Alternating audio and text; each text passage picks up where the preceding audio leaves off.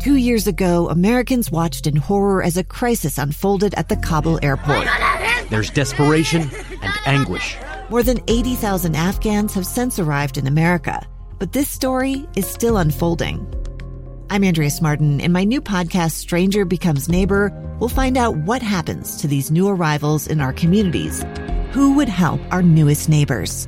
Follow us at kslpodcast.com, Apple Podcasts, or anywhere else you listen. This is Live Mic. Live Mic with Lee Lonsberry.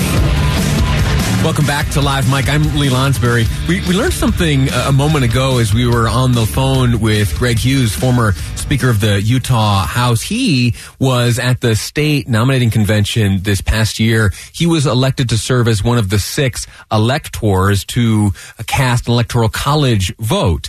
Uh, here in, in, Utah, President Trump and Vice President Biden uh, winning the election. And so the six electoral college votes, or rather the six electors, cast their votes for uh, President Trump and Vice President Pence. But uh, that, that that's all well and good and fascinating. I was w- pleased to have that conversation with him, walk through the uh, what I feel is an incredibly important process. Uh, but he revealed something interesting. It, it, turns out that for whatever reason, Sean Reyes, who is the attorney general of this great state. He uh, also elected to serve as an elector this year and cast a, a, vote as a member of the Electoral College. He, for whatever reason, was unable to participate today. Uh, Greg Hughes mentioned uh, COVID. Not sure uh, what exactly uh, befell the Attorney General, but what happened was he was unable to participate. And the way the way the the rules work is you got to do that in person. Even in the COVID era, uh, statute determines and dictates that these votes these votes need to be cast in person and ultimately uh, sent on their way to the president of the Senate. Anyway, uh, so we have we have six electoral college votes, but we only have five electors. What do they do in that instance? Well, it, it turns out it reverts to the seventh uh, most, the seventh highest vote getter.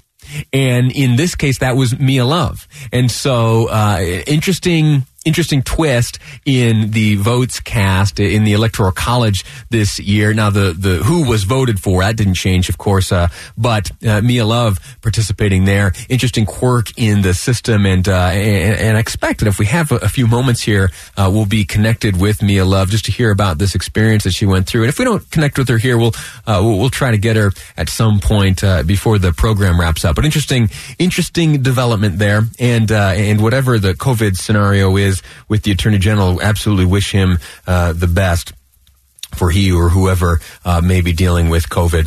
Uh, I want to, while I have you here for just a moment, talk uh, about an interesting, uh, an interesting opinion piece which was.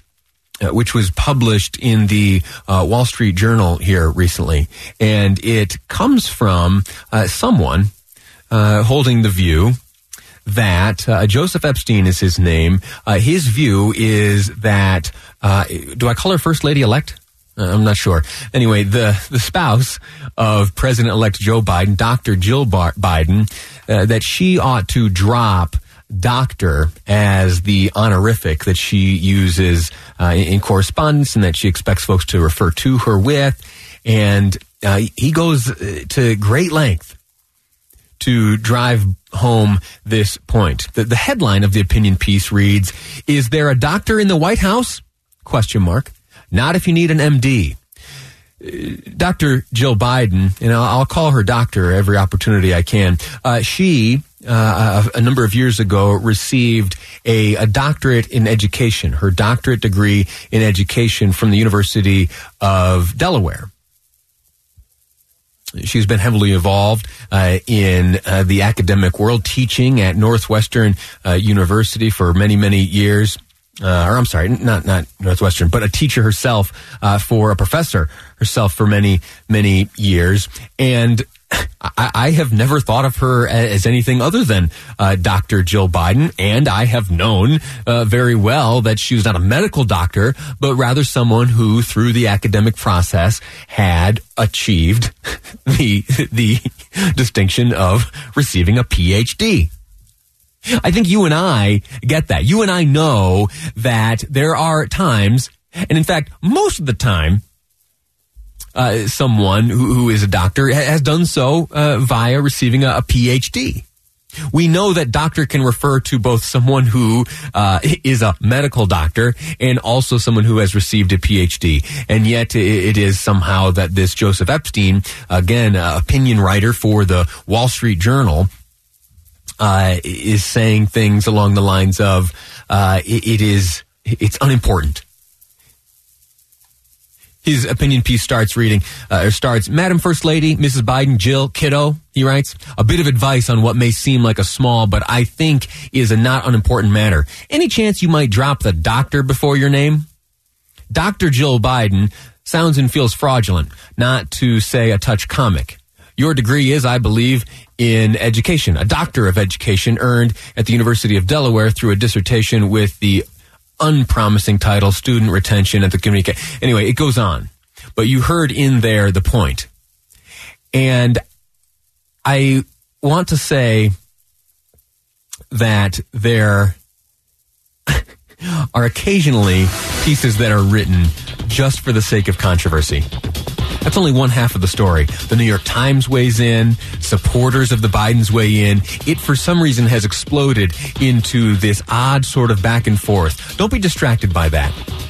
My takeaway is doctor is appropriate. Dr. Jill Biden uh, is how she ought to be known, and no one is going to change my mind on that one.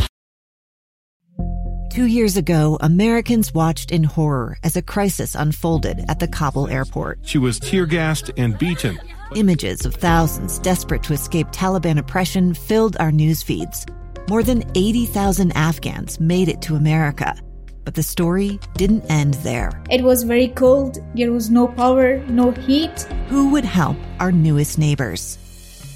I'm Andrea Smardon. In Stranger Becomes Neighbor, you'll hear the stories of some remarkable refugees who left their homes and their dreams behind only to start over from zero. Their only possession was three blankets. And you'll meet Americans who stepped up to help them. You want me to come when you deliver your baby. What can one person do in the face of an international disaster decades in the making? That's Stranger Becomes Neighbor. Find us at kslpodcast.com, follow us on Apple Podcasts, or anywhere else you listen.